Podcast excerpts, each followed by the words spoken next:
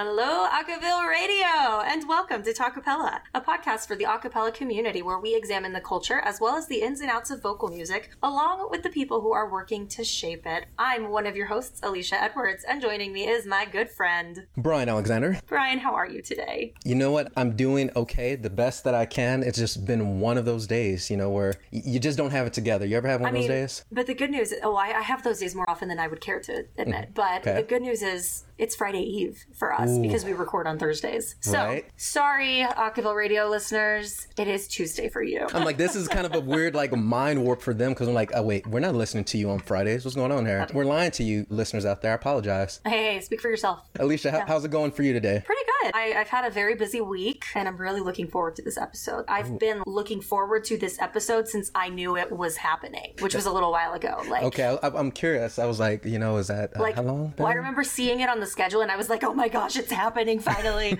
and I knew it was in the works and I was just, you know, geeking out over here, fangirling a little bit. because it's for me it's like one of those moments just like man i've seen so many videos of the guests that we have on and this is one of those groups i'm like okay i've seen their videos a lot why haven't we had them on and so it- it's Right? finally We'll get to this later, but they, they dropped an EP recently, which is amazing. And so we'll, we'll chat It's about incredible, it. But yeah. it is incredible, I think, is an understatement. you're right you're right Yeah. We have joining us five of the six women from Mezzo in New York City. We have Erin Mazuera, Amanda Lim, Bree Lawler, Ray Sampson, and Liz Chapman. Ladies, how are we doing this evening? Awesome. Good. It's all good. Doing great. Awesome. It's so great to have you guys. So, for our listeners out there, we had a wonderful guest on last year. Amazing singer, talented producer, just all the skills that you can imagine. Uh, Lachi was our guest, and she told us about the group that she collaborated with and that she founded back in New York to do her track Genius with. And we are like, okay, when we listened to them, we are like, okay, we got to have them on. There's something incredible about that sound. And then we go to your site, we listen to all your content, look at everything. You're like, okay, yeah, we definitely have got to have you on. So, thank you guys so much for joining us. solid group. Of course. Of course. Super excited. So, for our listeners out there, we always like to learn a little bit more on an individual level. So, just to kind of kick things off,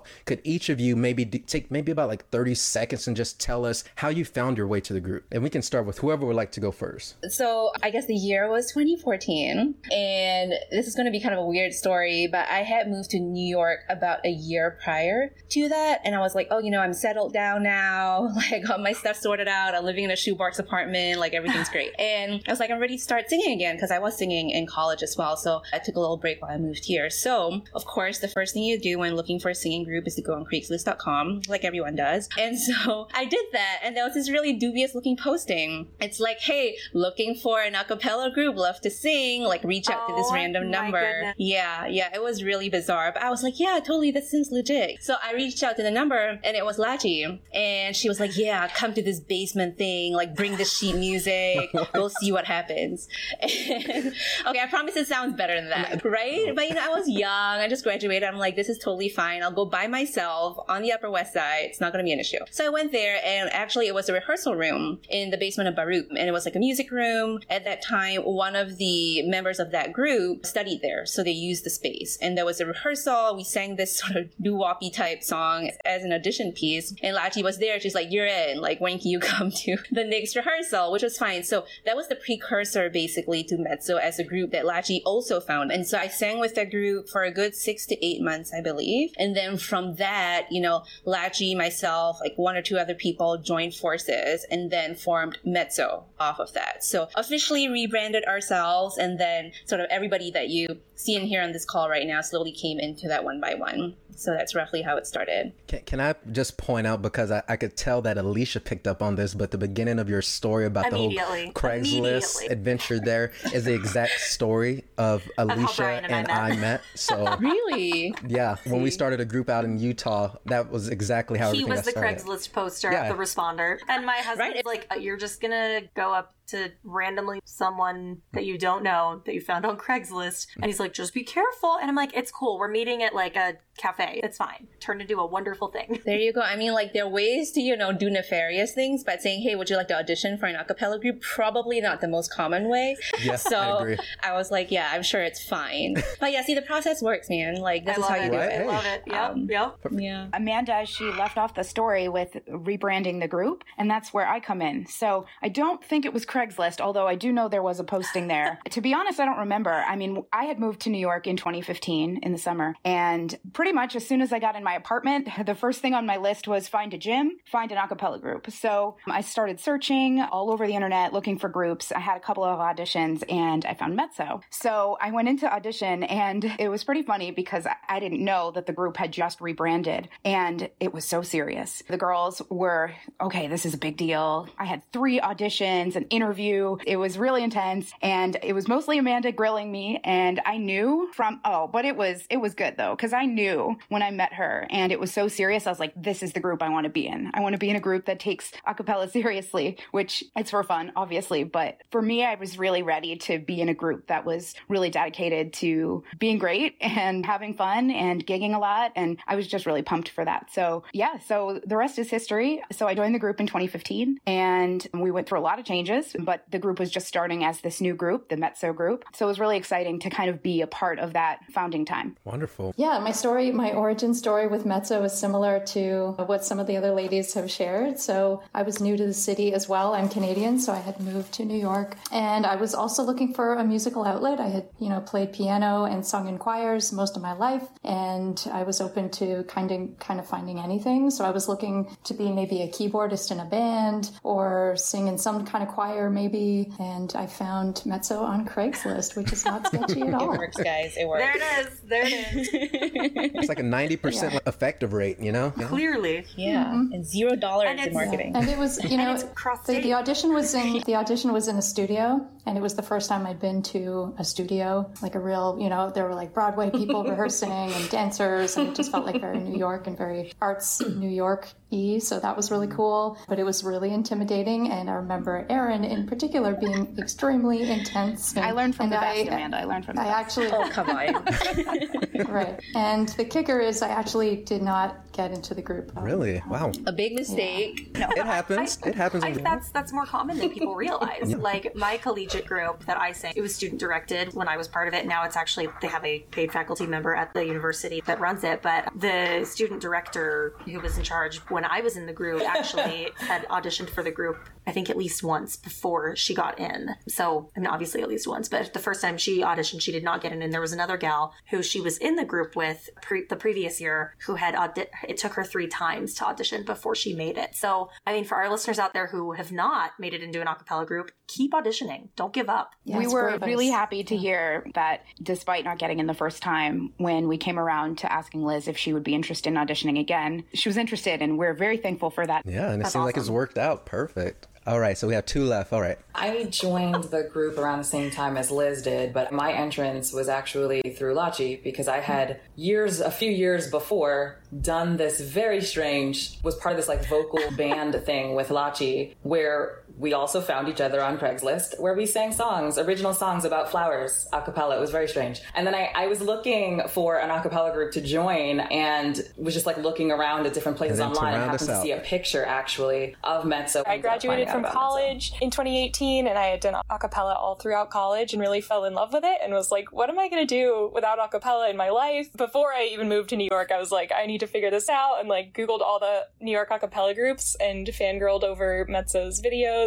And I found out that they were having auditions for sopranos specifically. So I was like, awesome opportunity. I'm really happy that it worked out and it was really defining of me entering New York and getting to know the city and really thankful to have met this group. I remember Bree reaching out to us before she moved to New York, and I remember telling the girls like, "Oh, there's a soprano who wants to audition. She's not here yet, though." And I think we had a gig at Rockwood. I think it was Rockwood, maybe. Oh, Bree yeah, said, "Hey, I'm coming to the show in case before I audition, but just to meet you all." And she came to the show, Wow. checked it out. You know, it was really cool to meet her. We thought that was awesome. We hadn't really had a lot of people who wanted to audition who would come to our shows first to check us out, and yeah, you know, it just it all really worked out well. Yeah, A plus plus for effort. I mean, she came and still decided that she's like not put off by any of the music. So I would say that's a win on our part. It didn't scare her away, so that's great. I was going to ask, put in your your name in the hat there, like, hey guys, I'm here. You know, you know, should give me some extra credit, right? Yeah, Right? yeah. Another piece of advice for auditionees: go check out the Yeah, shows in true advance. story there. Yeah.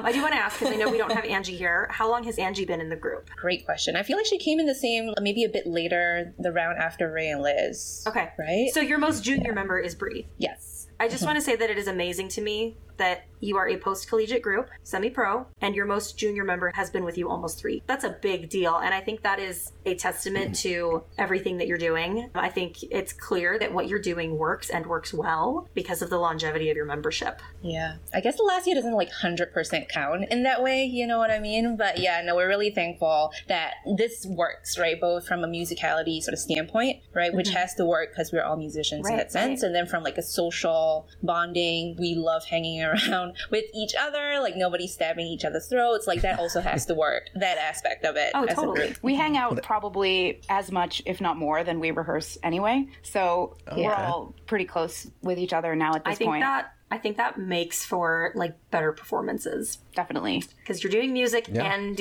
you guys love each other. So I Yeah. think that's great. Talk about doing music in New York City because it's no secret that New York is a melting pot, and I don't think music is an exception to that. So, what has Mezzo done to stand out amongst not just other vocal groups in New York, but any other musical group or act in the city? Wow, that's an interesting question. I can talk about it maybe from like a musical perspective, and then there's also a lot of stuff around like diversity, the type of music that we listen to. Being one of New York's actually few, very few all-female a cappella groups, we can talk a little bit about us, that as well. So, folks, feel free to chime in. But I think from a musical perspective, we do all our own sort of arrangements, right? Whether it's done ourselves within this group or with Lachi's help, she's a fantastic sort of arranger as well. And we try to tailor all our arrangements and the music that we sing to our own tastes. Most of right? And so I think it's a little bit of like, oh, what's that like new song that's in the top 40? Let's sing that. And like every other a cappella group will put out a version of it. And we try to be like, what, what are songs that we love to listen to ourselves? And or we feel like some of them fit our singing style better than others. And we'll actually gravitate toward that a lot more than maybe what's popular at that moment in time or that flash in the pan style kind of music. So I think that's really helped us look inward and spend a lot more time developing it because we do feel a passion for what we're singing. Um, and that does, I feel, differentiate us quite a bit. So, how would you all describe you all's style or sound? I know that with a lot of vocal groups, they pride themselves on being diverse and be able to be adaptable and try out many different things. But I don't know if a lot of them really focus and pinpoint on this is who we are as a group. How would you all describe what you bring to the table? Yeah, I think that our group in particular, especially as an all female group, is surprisingly alto based VP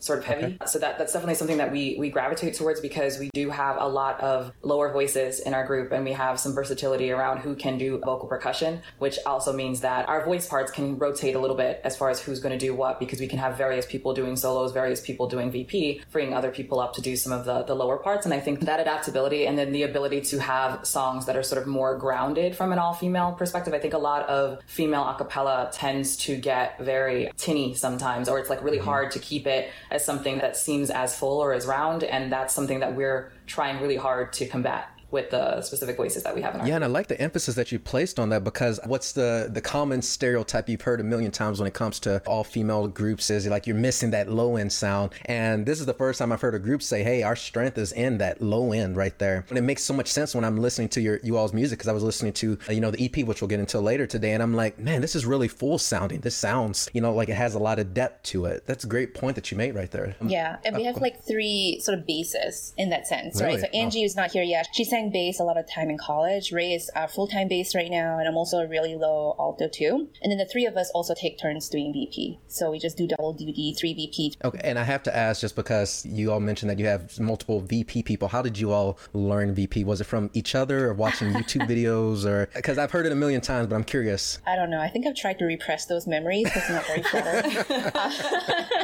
Right? As we all probably have. Yeah, like, Yeah. what, how, I'm, yeah, no, I've never really asked myself that question before, but like, Mm-hmm. I did not come out of the womb doing any of this stuff, right? So it had to have happened at some point. I didn't know if there was like a B-box prodigy in the group or not, so I was curious. No, I don't, I don't think there is any one beatbox prodigy. I think all three of us, we've all looked at YouTube videos. We've all looked at sort of other people in other groups, um, particularly female vocal percussionists that we have met and or seen live that we're looking at. But I think everyone's evolution has been a little bit different. I also did a cappella in college. For me, it was sometimes just looking at other people in the groups that I was in and trying to take people's places as they were graduating and, and doing their parts and that kind of thing. And so I came into it with that. But to be perfectly honest, YouTube, mo- most of what we would look up in terms of video, at least from my perspective, is more listen to the song, try to figure out what I wanted to do, mm-hmm. and then look for a video specifically about how to do that thing oh. rather than actually coming at it from the perspective of I'm just going to look at a video on how to do vocal percussion. It's completely separate from what it is I'm trying to actually emulate. For me, it's more about trying to, to do a specific sound. And that's a great approach to it because I think so many people come the opposite way that you mentioned. So that's great. I kind of want to stay a little bit with the, the NYC theme that Alicia touched on a second ago and the question that she asked previously.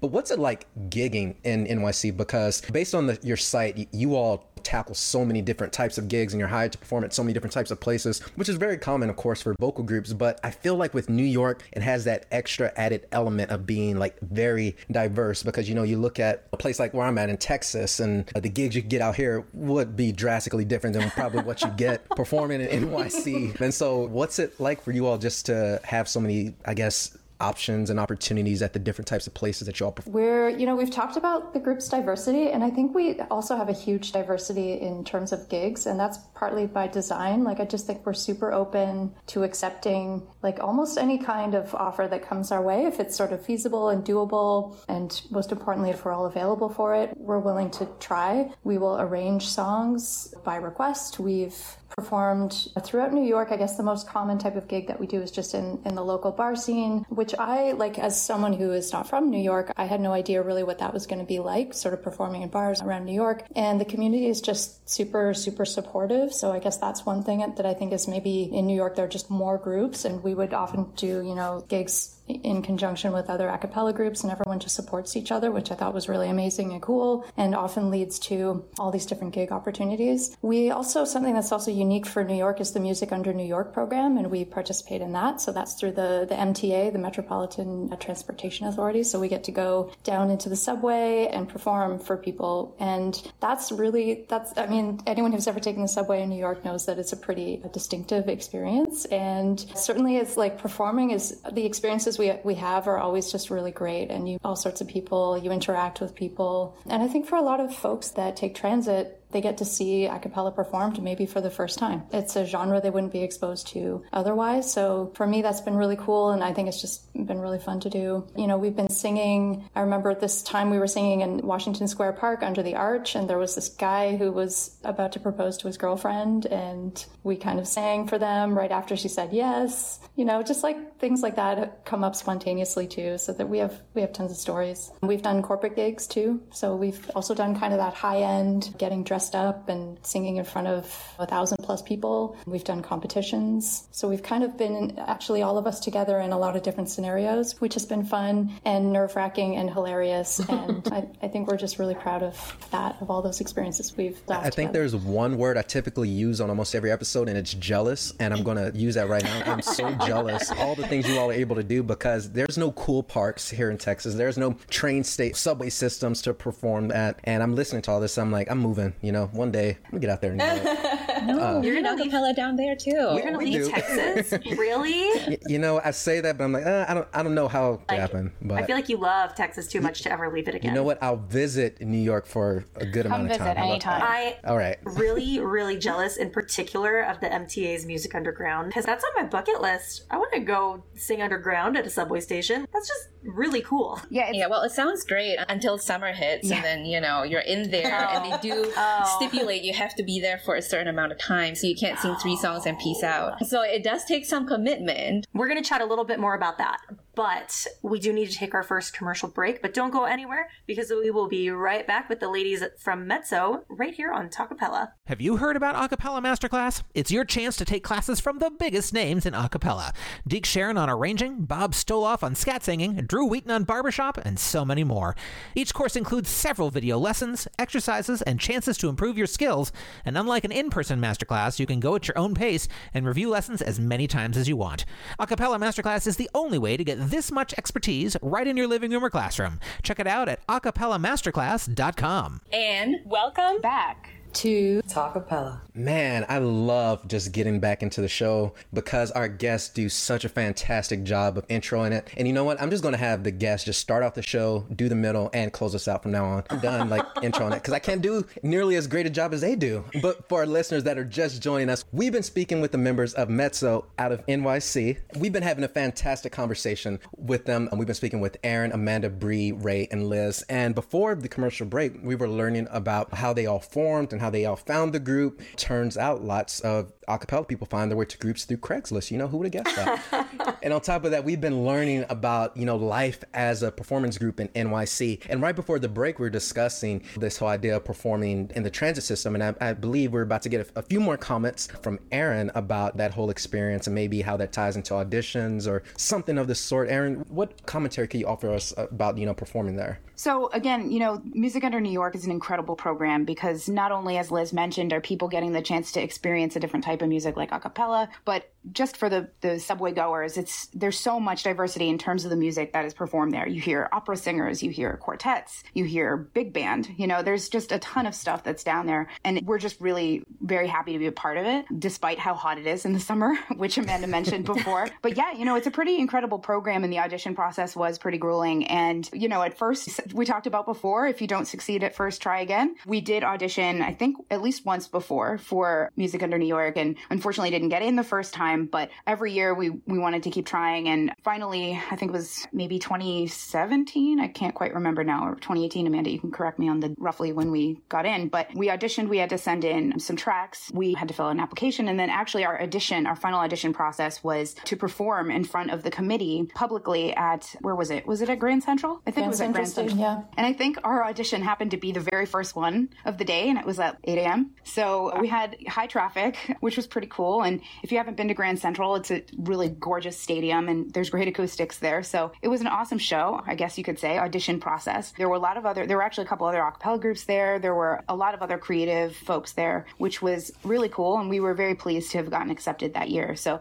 since then, we've been taking time to sing in different locations. We've performed in Union Square or Times Square, and we try to find kind of high traffic or high volume areas to perform in front of. We bring our own equipment. It's a really well managed program. So we do love doing that. But we do, you know, as Liz, just to keep talking about the gigs, we do so much, as Liz mentioned. And one of the other things we take a lot of pride in is the work that we do with charities. So, I mean, at the end of the day, like the music, we, we sing in performances because we love to sing together and we love to share the music with each other and we love to share the music with everyone. So it's not so much of taking a gig just because we take a gig. We like to perform for other people and we love to do charity work. So we have worked with a couple of organizations like the Providence House and we've also worked with um, the Women's Education Project. And we do a lot of this work because it really brings so much joy to these folks to hear the music and to just kind of help and be a part of it. You know, we've offered to be auctioned off before as performances and it's a lot of fun for everyone. And it's really not about what we're making from it. It's really just to enjoy the music and really share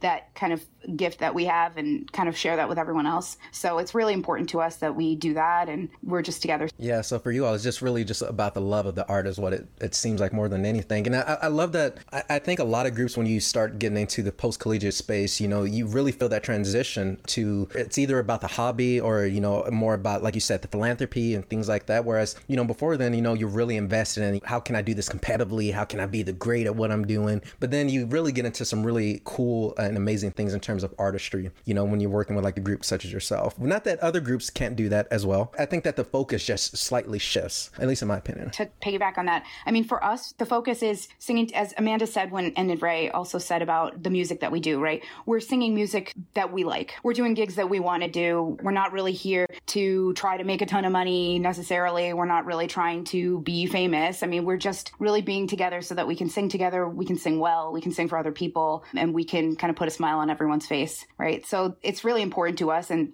the other thing is is that we talk about what our vision is as a group and really what we want to get out of the group. So we're all really on the same page when we talk about what kind of gigs we want to do what kind of music we want to do and really all the decisions in the group are kind of made collectively. It's really important to us that this is fun for us since this isn't a full-time thing. We all have full-time jobs outside of this. It's really just kind of that second job if you will or second kind of pastime or major hobby. But it's important to us that we all kind of get on that same page and we're doing things because we love it. Awesome. I want to just touch on this very I was actually going to kind of pivot a little bit with what I with some of the questions I was going to ask, but because you mentioned like your charity work, I'm curious how important do you all feel like it is for maybe specifically post collegiate acapella groups to be more involved with charities in their area and do more to give back to the community? I actually think it's probably a great way for folks to get to know their communities. A lot of people post collegiate are moving to cities that may not be their hometowns. You're moving to newer cities and you're exploring communities that you may not have been a part of before. So I think charity work is kind of a great way for you to get involved with that community and get to know more about those communities that you find yourselves in. So I think that's probably one great reason for, for post collegiate groups to go that avenue. But the other thing is just music is is joy, right? And you're you're bringing other people joy. There's a lot of need for that in the world, and so if it really costs you nothing, it's also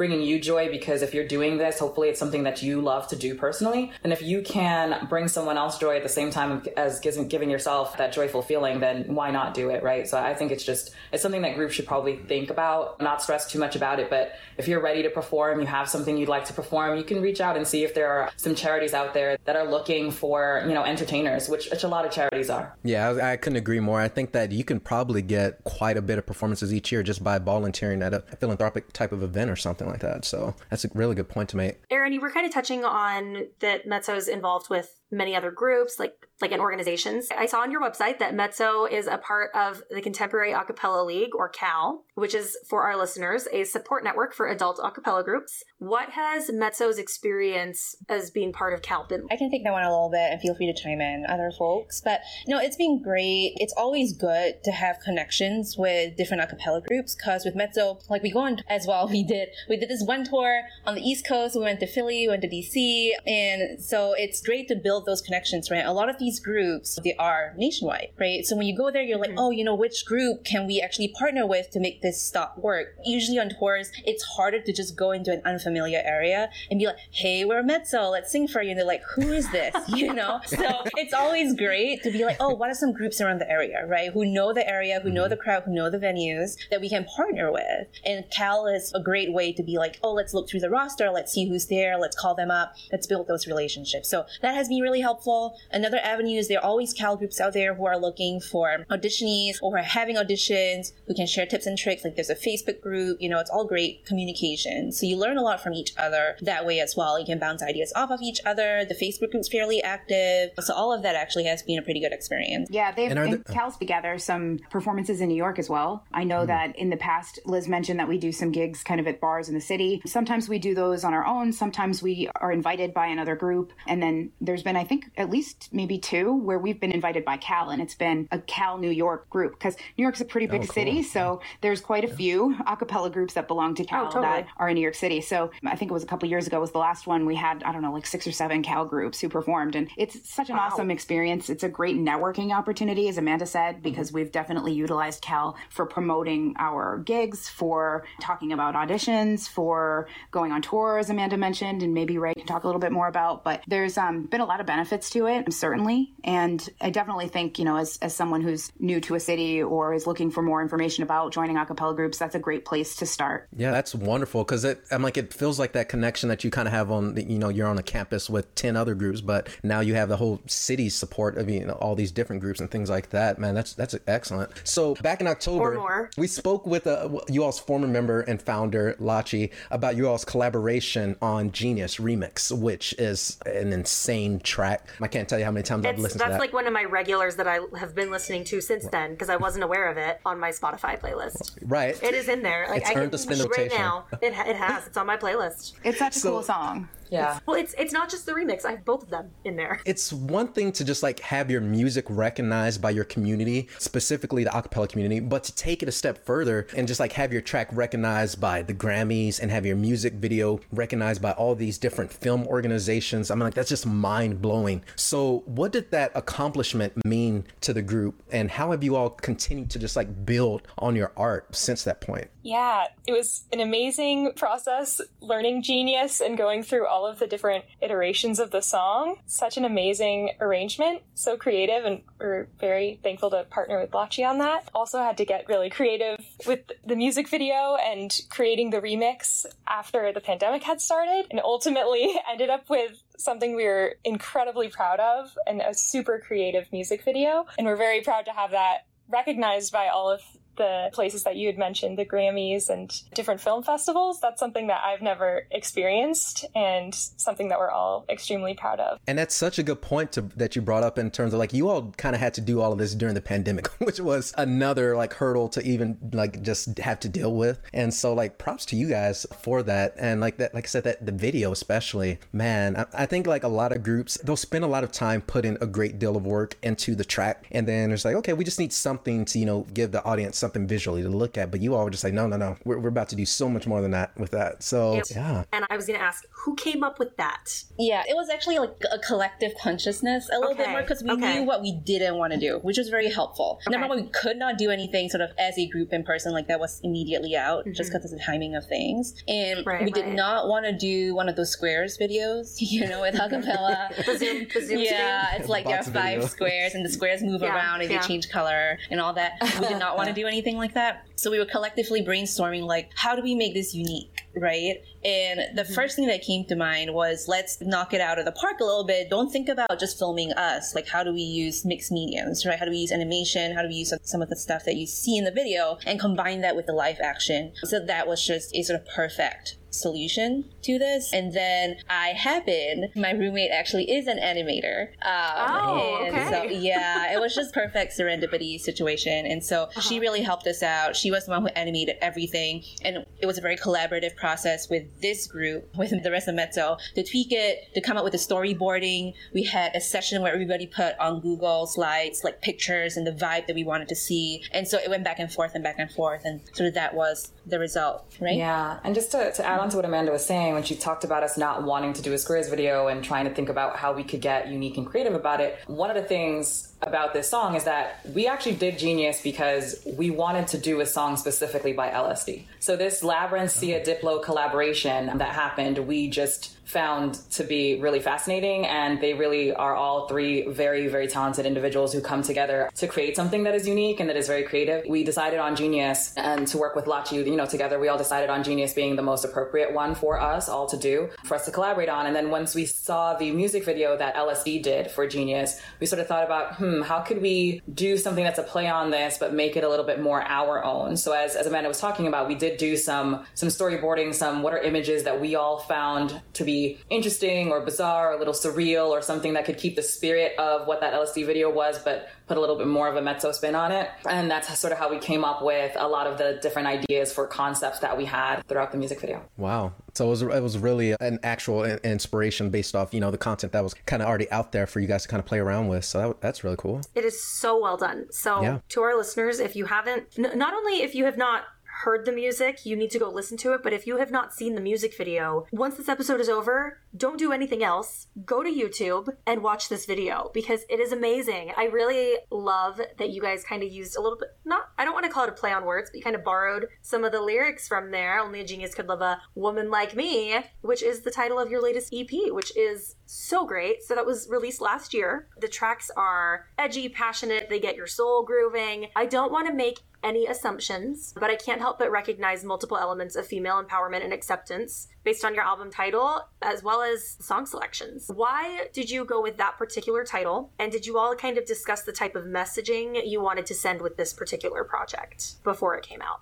we definitely did want to send a message of women's empowerment and acceptance. That's something that we really stand for as a group, and we choose a lot of the songs we sing based on that message and based on staying true to ourselves and our values. And we brainstormed a, few different title ideas that resonated with that, but Woman Like Me was really a perfect one that we all felt drawn to and ties into our songs, ties into the message that we wanted to send. So we thought that it was a great fit for our, our album. I was actually going to say one of the other things that uh, sort of made Woman Like Me stand out to us as well as a title is that we wanted to make it clear that when we talk about women like me, we're not talking about any particular type of woman, right? Because we talked a little bit before about how New York is a very diverse city. This group is a very diverse group. We are all from a number of different countries. We're all a number of different races and ethnicities. And we really wanted to make it clear that this woman like me is, is a woman like you, is a woman like any other woman, however you choose to identify that and what you think that should mean. So that's really where we came together with that as a title that made the most sense for us and like sort of our identity. To add kind of a little quick thing about that too is we have another track on the album called Phenomenal Woman, and And when we came to coming up with this particular song as part of this Woman Like Me album, we had to laugh because as a business manager, I'm always getting inquiries about,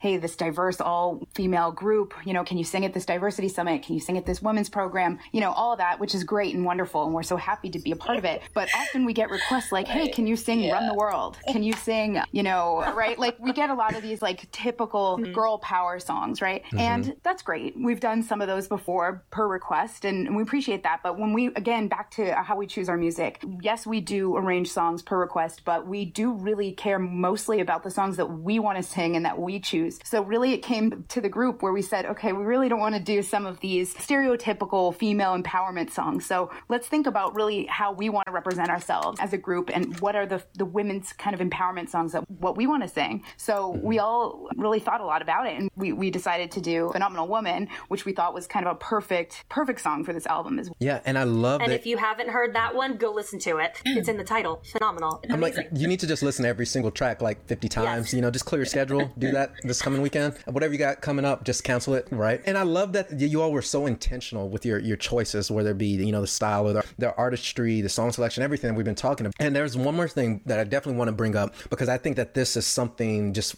you know I'm gonna just be that guy here. Phenomenal that you all did with in addition to everything, the promotion of the EP specifically, the group released a string of posts which discuss you know you all's thoughts and experiences of you know some of your members as it relates to being an artist and a woman. And I think at times the acapella community just shies away from having these discussions on you know the serious challenges and struggles that people in general face, which is something that I, I don't get because other artists they converse about these things, they share their opinions and thoughts. But I'm curious, how has the group managed to create and foster a sisterhood that, in your words, embraces all of what makes us different and all of what makes us the same? Because I know earlier, Erin, you were talking about you all not only do you spend time together, you know, rehearsing and doing things that are for the sake of the group, but you also spend so much time outside of it, just connecting with each other. So, you know, how have you all been able to just develop that sisterhood? Yeah, I think it's been such an important part of the development of our group and our sisterhood and our sound, just the amount of time that we spend together and we do things like picnics we go to karaoke together we do retreats like we went to a cabin last winter we went to the beach the previous summer things like that and just spending time together more casually being able to jam together more casually sing and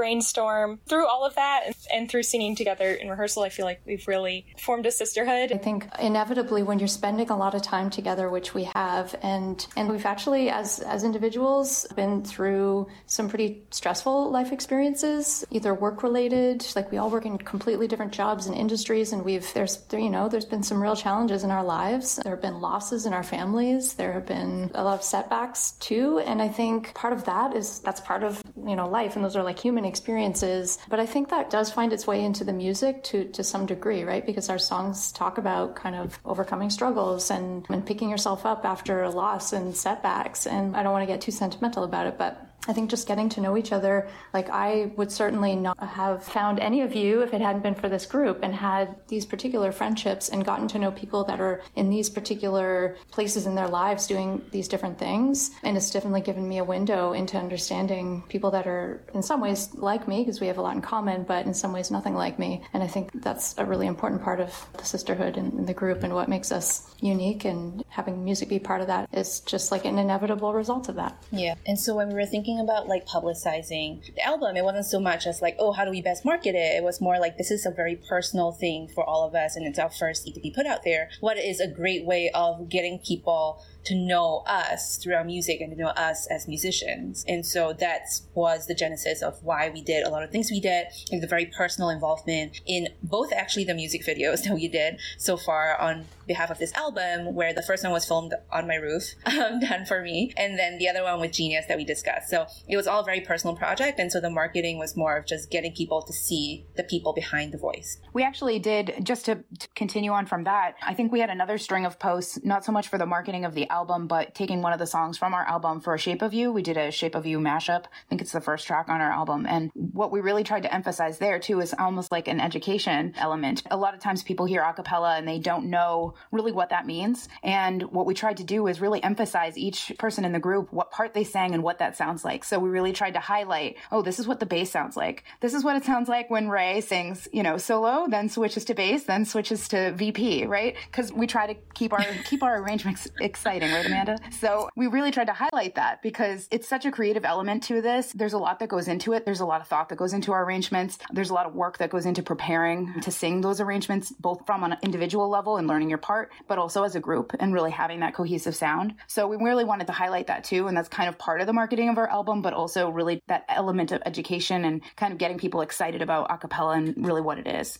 Yeah, and I think that's so vital what you're saying here, Erin, especially just giving people that glimpse in, into the, you know, what goes on behind the scenes. And as much as I love the movie and the series Pitch Perfect, it does a slight injustice to acapella because it makes it seem like things are easier than they actually are. And I'm sure that you all have probably discussed this just like we have a million times before. But I, I like that you reference, you know, highlighting each individual element of a group and each individual element in terms of the member, and then kind of just kind of bringing everything full circle here Uh, in terms of what some of the other members you all have brought up. Something that Alicia and I discussed in a previous episode, we talked about relationships within groups and we talked about building those bonds and connections. And one of the things that groups should be striving to do, in our opinion, is creating a kind of like a safe harbor for people to come and exist and create music and just enjoy life and just get away from whatever else, whatever else is going on in their lives. And I love from what, everything that I'm hearing from you all because you all are just a kind of like a testament that this is capable, this is possible, this is it's possible to do what you love and create music and create art and do it with people who make it worthwhile at the end of the day. So thank you guys for sharing so much of how you all have been able to do that and what you're continuing to do. And with that, we do have to take one more quick commercial break, but don't go anywhere because we have some fun in store for the members of Mezzo here in our next segment, and we're going to continue speaking with them right here on Talkapella. Is seven your lucky number? It will be once you tune in to Barbershop's 7th Hour. It's an hour each week bringing you the best of close harmony, with a special focus on the Barbershop Harmony Society. With access to the deep archives of BHS, you'll hear songs and features not available anyplace else. It comes your way Thursdays at 9 p.m. East, 5 p.m. West, and again on rebroadcast Sunday at 2 p.m. East, 11 a.m. West, plus 12 hours later. Like the number 7, Barbershop's 7th Hour is prime and maybe a little odd. Thanks for sticking with us. We are here on our final segment of Talkapella this evening with the phenomenal women of Mezzo out of New York. See what I did there? I'm so funny. Kinda? Oh boy, I this don't know, is I'm scared. Per tradition, we will be beginning Oh, this boy. segment with a round of 10 rapid fire questions. Good, bad, ugly, embarrassing, all of the above. Ladies, are we ready? That's the correct response to this. Alicia likes to embarrass Oh, we people, all so I'm guys. giving you a heads do. up. Especially Brian. So, question number one is pretty tame. Put a mic in some of these people's hands. Where's Yeah. the mm-hmm. best social or hangout spot in New York? I'm gonna. Oh, yeah, I was just gonna say a karaoke booth. Yeah, It's a fun one. true. Any Yes. karaoke. I was gonna say it's karaoke. It's not one Any spot. case, Any karaoke Missing place in New York. That's the best hangout Really? spot. Could also be any one of could be any of the parks. I mean, mm. karaoke is wherever we are. So it could be the ah. park, it could be anywhere. I'm upset because I've been in New York like three times and I've never once done karaoke when I've is been insane. there. So. That's there are so many disappointing. karaoke We'll give you some places. recommendations. Which Okay. All right. Next time I'm there, I'm, I'm, I'm hitting you guys up. Where's karaoke? Here we go. Qu- Next question. What is your proudest accomplishment in acapella? I want to say our first competition. That's just special to me because I, you know, watching movies and like watching up, like growing up, and hearing people go to ICCAs and things like that. I never had a chance to participate in a competition, and so having Mezzo come together and like actually put together a ten minute competition set and like drive out to the venue, like it was all very new experience for me. And I think it brought the group very much closer because it's like you know it's serious. Like we're gonna go up there and we're gonna do something that we've never done before, and people are very very into it. So I really really enjoyed that. Ray, what do you think? Uh, I was actually just going to say the EP. I think what went into us being able to record the EP, both in terms of doing the corporate gigs that we needed to raise the money in order to fund recording the EP, really thinking about what we wanted to include in terms of a set, what the set order would look like, all of those things for the songs, you know, the recording sessions that we did and the many long hours that we spent actually trying to, actually trying to figure out how we wanted the songs to be edited and, and really sound like ourselves and not overproduced and all the work that went into that during the pandemic. I think everything is that that's that's a really proud moment for me. I think that we did a really great job of trying to keep it ourselves and still sound like a professionally recorded. I'll jump in and not to repeat what they both said because I totally agree. And I have so many proud moments of being in Mezzo since 2015. But one of the ones that stand out for me is when we got hired to sing at a gig a corporate gig in Florida and we got flown to Florida and we decided to kind of make a vacation out of it. So the Mezzo girls, we all flew down to Florida for a long weekend and hung out at the beach and had a great time. And then, of course, we had this really awesome gig that was so cool for, again, kind of like a women's empowerment kind of diversity summit for a corporation. And it was just like win, win, win across the board. It was super cool. We arranged some new songs for it, which we still sing. And that was one of the cooler Hands are gigs I would say that we had. Question number three. Set the record straight for us. Where's the best spot to get a slice of pizza in New York City? I'm sure every one of us is going to have a different answer because this is New York and people are very opinionated about their pizza. It depends on the style and Okay. what, what you like. So I like kind of Neapolitan pizza with like the sort of, yeah, chewy crust. So there's a place in Harlem where I live called Sotto Casa. It's an Italian place. They make amazing, authentic Neapolitan style pizzas. And for the, is it Sicilian, the square slices or grandma slice? What's it called? That's another style that I appreciate greatly. And there's a place called Mama's Too on the Upper West Side. Those are two of my go-tos. I, I have more, but I'll All right, I got to get some more feedback here for this one. I got. I'm making a list. Yeah, there's so I mean for me, I if I'm eating pizza, it's usually not the traditional New York slice. So maybe our answers are skewed for the listeners in New York, but I really like like L&B Spumoni Gardens, which is pretty typical like Brooklyn style pizza square as well. And then also a really Instagram famous popular one is Prince Street Pizza. A lot of people love that mm. one. I think it's also pretty delicious. Amanda has mixed feelings about it. I think it's like Getting a lot of handshakes here. if you I have respect one your slice decision, of but I do not share if it. you have one slice of it, you're going to be full for like a week. Amanda, I- I'm sensing some controversy here. What's your take? I number one, I love Sotto Casa, so I'm into that too. Liz, great choice. It's really authentic, like super Italian style pizza. And then there's this one which is a soft spot in my heart. I don't even think it has a name, but in Hell's Kitchen, it's across from the Hamilton Theater, Richard Rodgers, and it's like hole in the wall place, and they have the best grandma slice. And like this is controversial, but they have the best broccoli slice as hmm. well. People are gonna come at me for this, oh, okay. but it's really good. So love the broccoli slice. Yeah. That's different. Okay. Yeah, try it. It'll change your life one way or the other. So, Well, it might change my life. I don't know for the better though. oh, you'll find out. All right, sure. I'll, all right, I'll take your word for it. And then I, I think Bree, were you going to answer earlier? It looked like you. Yeah, I was just gonna say my favorite, and I think the best New York slice is at Luigi's in Fort Greene, Brooklyn. It's also it's a hole in the wall place, but I think I've really, been there. oh my gosh, that's awesome. I just remember getting pizza with my brother in Brooklyn, like a year, oh, two years ago now. And it was a hole in the wall place. It might have been a different hole in the wall place, but it was really good. Yeah, there were many cold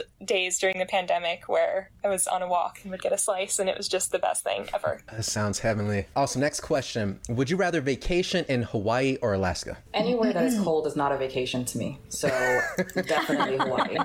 That's not a vacation. disagree. I'm a Canadian No. person. I'm fine with the cold. Canadian person. Love Hawaii, but I, I, I was born in July in, in a tropical country. Like, no, no thanks. Yeah, I like places that don't have a lot of people. I'm just not really a people Same, person. same, oh, Amanda. Yeah. Yeah. But see, but Hawaii is full of people. I you mean, know, so well, Yeah. maybe I can go to Alaska. yeah, maybe, maybe. But yeah, I just read a book about like this this guy who went to Alaska and died. So like, and I'm very Oh, wow. conflicted. Good But I would typically Wow. say Alaska. But yeah, not going to Alaska. All right, not sure what's going on there. But All right, I want to go to Alaska. I mean, someone's died in Hawaii too. probably Yeah. yes. I can't name them, but. you just know it. Okay, Yeah. question number five. This one's the hardest question. Cats or dog? I need answers from everyone actually on this one. I heard both. Yeah, both is for me. Cat. For me, definitely dogs, no cats, please. definitely cats, no dogs. Erin's allergic. I'm very allergic to oh. cats. Expected, yeah. Okay. They always come. Well, then you they always can't. find me. The cats. You Everyone can't has come to my house then. I'll just put that out there. No, cats, cats all the way. I mean, like they know. I have like a cat,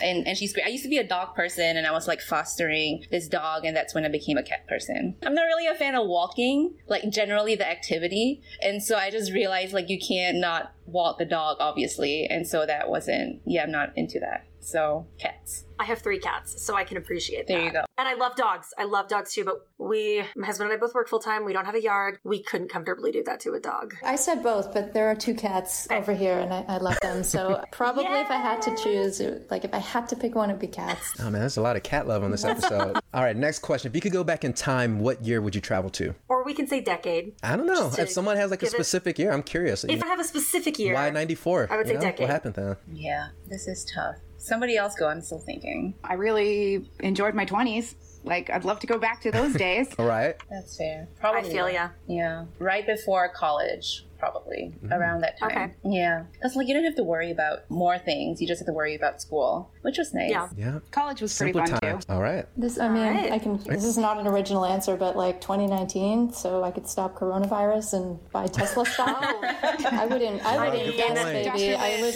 Wow. That's a really good. She's a really doctor, good- so that's a Dr. perfect Liz answer. is coming in here, solving, Yeah. solving Nice. problems. Look at that. Look at question number seven. How many pairs of shoes do you own? Oh man, too many to count. Actually, I'm switching jobs right now, and I've been working from home for a year and a half. And since I was leaving my job, they had to mail me my things, which largely consisted of many pairs of shoes that were at my desk. I have work shoes, and then I have my other shoes for the rest of life. Same, Wow. right? Oh my gosh, that's amazing. You're always ready to go then. All right. I had a shoe bucket and or like a shoe basket at my old office that I had also had to get mailed to me, as well as a drawer full with gym Yeah. clothes. Now, my things consisted of mugs, like things to drink hot tea and liquids in, or mm-hmm. water bottles, and shoes. That's everything that was at my desk. All right. Next question. What song would you say best describes you? Like people are flipping through their karaoke catalogs right now in their head. I just know that's happening. Yeah, we literally go sing together like every week at this point, which is crazy. I, I would say for me, people are gonna laugh at this because they know, but it's "Secret" by Maroon Five, the first album, because it's really long and it's like kind of melancholy and sad, and like nothing ever happens until like a minute into the song, and then Adam Levine comes in with his first word. I don't know what that says about me, but I feel it's very. Listen, I didn't want to answer this question because my answer is really anything that is super depressing and really Yeah, yeah. There you go. much. Just like Lana Del Rey circa five years ago.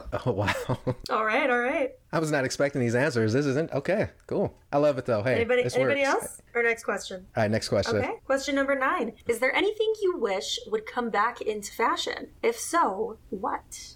Definitely not low rise jeans, which seems to be coming back. Please send that away, far, far away. And Ray, what was that you were saying? I said originality because there, there's a lot. Yeah, there's- I feel ya. yeah, at least in the mainstream, that doesn't seem to be oh, in style at the moment. Yeah. I agree. It's a movie person, so immediately thought of that because it's like nowadays all the movies are like number six, Fast and Furious 224, and I just wish like an original idea. You know, I found out today that Shrek was based off of a book, and I'm like, what have I been lied to all these years? It was a book. Like, can there be an original movie for once? Yeah, I know, which is crazy. No idea. That's crazy. I'm gonna have to go check that out. Yeah. All right, here we go. Final question. So, Okay, I have to. I have to preface this question. okay? no, no, you don't, because I'm not asking this question. There's no way I'm asking that. I'm changing the question. There's no way I'm asking that. That's crazy. I'll ask it. I'll I ask just it. really want to know what the What? question is. No, okay, so I should preface this like the final question is like the most It's always random. It's always like the weirdest, most random. Would you rather choose this type of question? And Alicia's just gone off the deep end on this last one. I just don't even feel comfortable asking that question. There's no way. Alicia, feel free. Okay,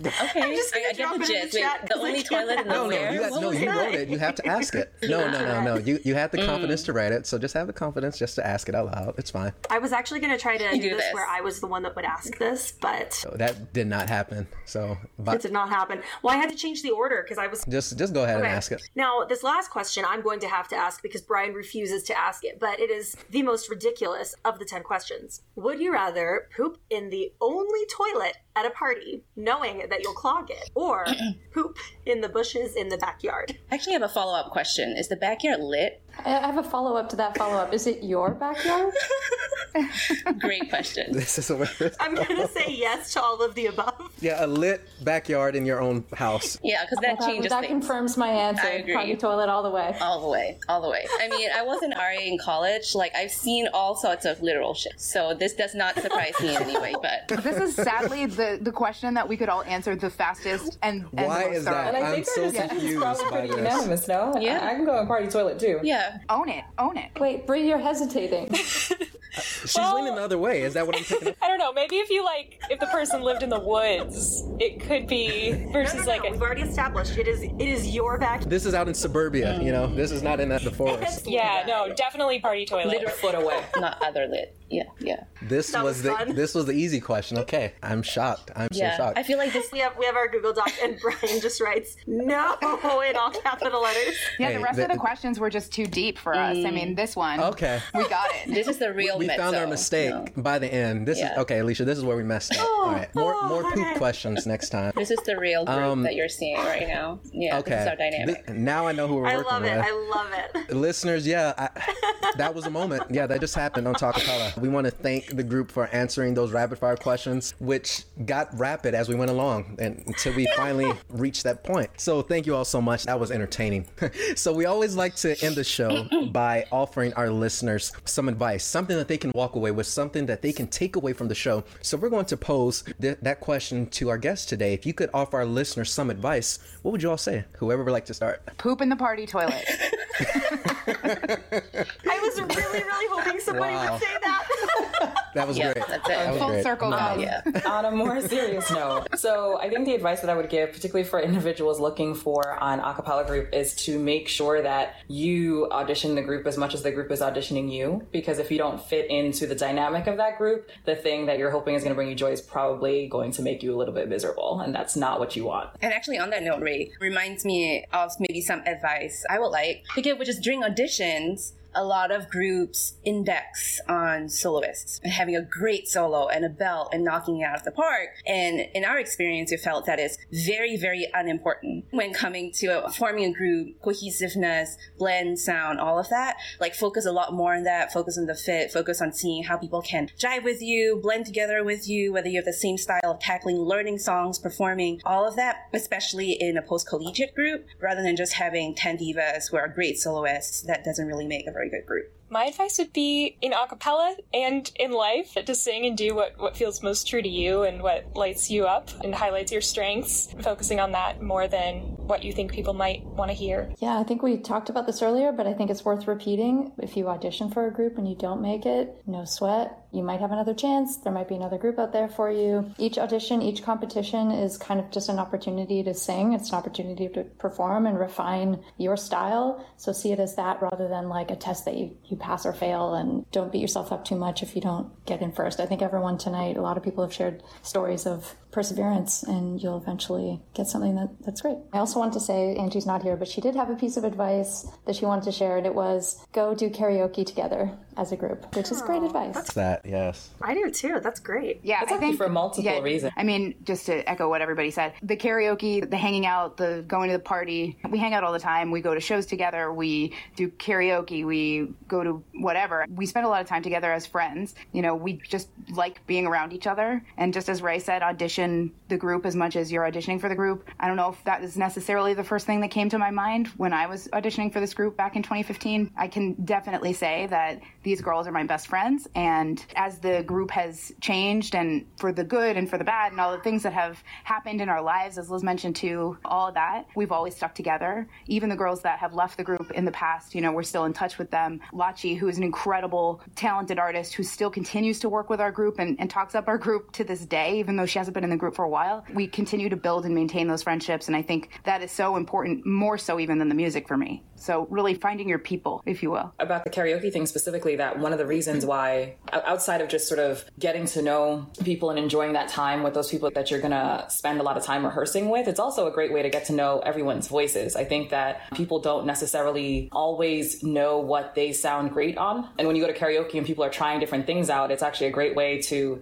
hear what someone might sound good on this type of song and you'd never thought about having them sing that type of a song before and it's a great way to sort of drum up ideas for what you can add to your repertoire and what the group might be interested in singing because you found out that all of you were actually into a certain song that you didn't know you were all into before so it's great on the musical front as well as on just the social aspect Excellent advice. Thank you all so much. There was so much we could take away from that. Listeners, just really take it all in and do some incredible things out there. And for our listeners, if they wanted to learn more about Mezzo, learn more about the projects that you all have coming up, anything that's happening with the group, where could they go? If you want to learn more about our group, definitely check us out on YouTube. As you guys mentioned, check out our music videos. We're pretty proud of them. We think they're kind of cool. So check us out on YouTube. We're our handle and, and Instagram and all that. We're at Mezzo, M E Z Z O N Y C. So that's where you can find us on Instagram, YouTube, Facebook, Twitter, all the social medias. That's where we post. We have a website too. That's where we post about our upcoming gigs and our information. And then, of course, you can check out our EP as well, which is also on YouTube. Or if you're on Spotify or iTunes, iHeartRadio, all those platforms, the streaming music platforms, you can find our EP there. We also have a couple of just random singles on there too. If you didn't check those out yet, that was before we kind of produced that album. But we've got a, quite a bit of a rep at this point, so we've got some other songs out there too. You should check out. Perfect. And I understand that you all have a gig that's coming up. Yes, we do. So we are so excited to have our first gig in probably what 15 months or so because of the pandemic. You know, it's been extremely difficult for us to perform live. It's been mostly revolved around Zoom and trying to do digital projects, but we have our first performance together as a group on July 24th. And for those of you in New York City, it is at one of our favorite bars called Stella and Fly on the Upper East Side. We love this bar. The owners of Stella and Fly found us a couple years ago and had us come in for kind of a residency. So we perform there every couple of months, or at least we used to pre COVID. So it felt only fitting that we do our first performance with our friends at Stella and Fly. So that will be around six o'clock. We're going to be performing a couple sets there. It's a ton of fun. It's an incredible bar. We love them there. And yeah, we hope to see some folks from the New York City area join us there. Sounds great. If you're in the area, be sure to go check them out. Alicia, if our listeners wanted to learn more about your work, if they go, You can find me on Instagram, e.squared1989. How about you, Brian? as always, you can follow me on Twitter at the Brian Alex Brian with an I. Be sure to go follow Talkapella on Twitter. Talkapella's two P's, two L's, the correct way. And be sure to check out our website at talkapella.org. And as always, go give Acaville Radio a follow there, the wonderful platform through which we are streaming the show through. We want to thank our guests today, Erin, Amanda, Bree, Ray, and Liz, and of course Angie, who couldn't be with us today. You all have been such amazing, incredible guests. We've enjoyed the time with you all, just learning from you all and just hearing about everything that's going on. And we wish you all the best. But thank you guys so much for coming on the show today. Our pleasure. Thanks for having you. us. Thank you. And that's going to do it for today's episode. For everything else, stay tuned.